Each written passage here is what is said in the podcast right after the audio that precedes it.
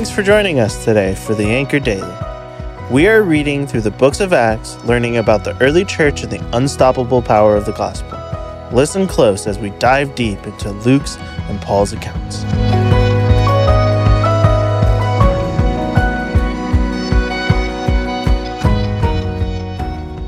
Are you like me in that you like to plan and prepare well? Or are you a more spontaneous and fly by the seat of your pants kind of person? Don't get me wrong, I don't mind change overall, but I do like to prepare for it.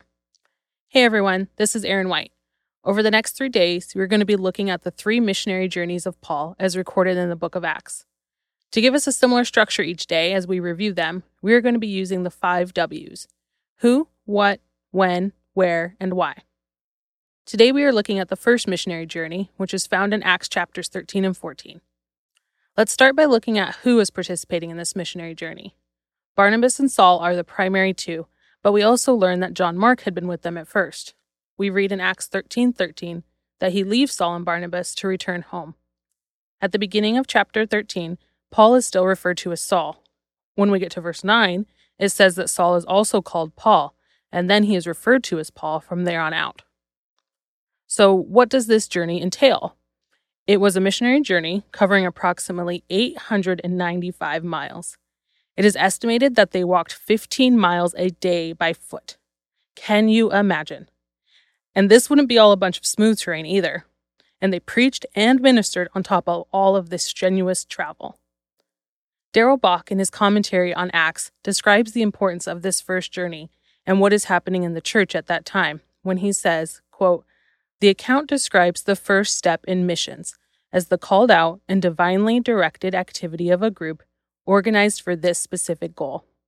The church is becoming more organized and intentional about outreach. End quote. When did this journey occur? It was over the time period of about one and a half years total, and it took place between 46 to 47 AD. Where did they go? In this first journey, we see them go primarily to Cyprus and Galatia. They visit Cyprus, Pisidian Antioch, Iconium, Lystra, and then return to Syria. And for the last of our five W's, why did Paul and Barnabas go? As I mentioned in the description from Bock, this journey was the, quote, first step in missions, end quote. So it lasts for a shorter time period with them preaching for the first time in new areas, which they will build upon in the subsequent journeys. Paul and Barnabas were fulfilling the Great Commission to make disciples of all nations to the ends of the earth. The Holy Spirit appointed them for this mission, and they were fulfilling that call. In this response to the Holy Spirit, we can learn both how to be good senders and how to be faithful goers. This is not just in the context of global missions and going overseas, but following God's calling in whatever ministry and place He has called us to. Here at Bethel, we have had our fair share of leaders recently that we have had to release for them to step into their next phase of ministry as God has called them to. As we face times like these, we can learn from the church leaders in Antioch who were faced with sending out and releasing two of their best. Chuck Swindoll, in his book on Paul from the Great Lives from God's Word series, speaks of this when he says, quote, Pay attention to the response of the church.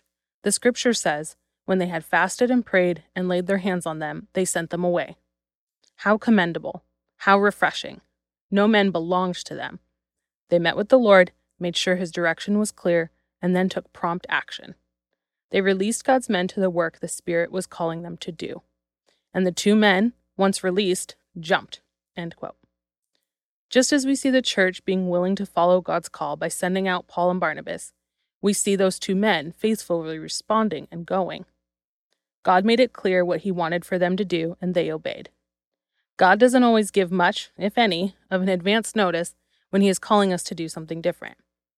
Are we ready and willing to follow that call if or when He so speaks to us? Swindoll references this faithful response when he says, quote, When you are called by God to go to a place you would never have expected to go, there's no need to be afraid of change. Change brings adventure, and adventure stretches your faith. All of that spells growth. Growth happens within us when we face risk, head on faith and risk go hand in hand. End quote.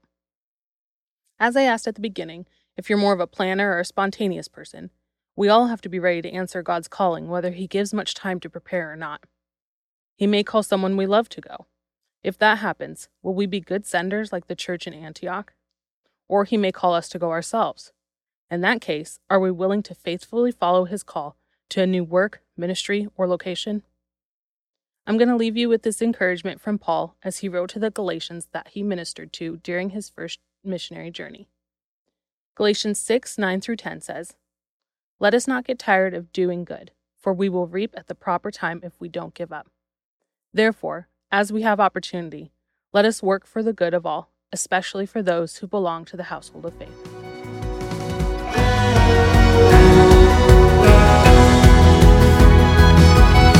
Thanks for joining us today. Listen tomorrow as we encourage each other through God's Word. If you haven't already subscribed, please do so because we would love to continue to grow with you. We'd also like a chance to connect further with you. If you go to bethel.ch, you can find all sorts of ways to serve, worship, and learn together.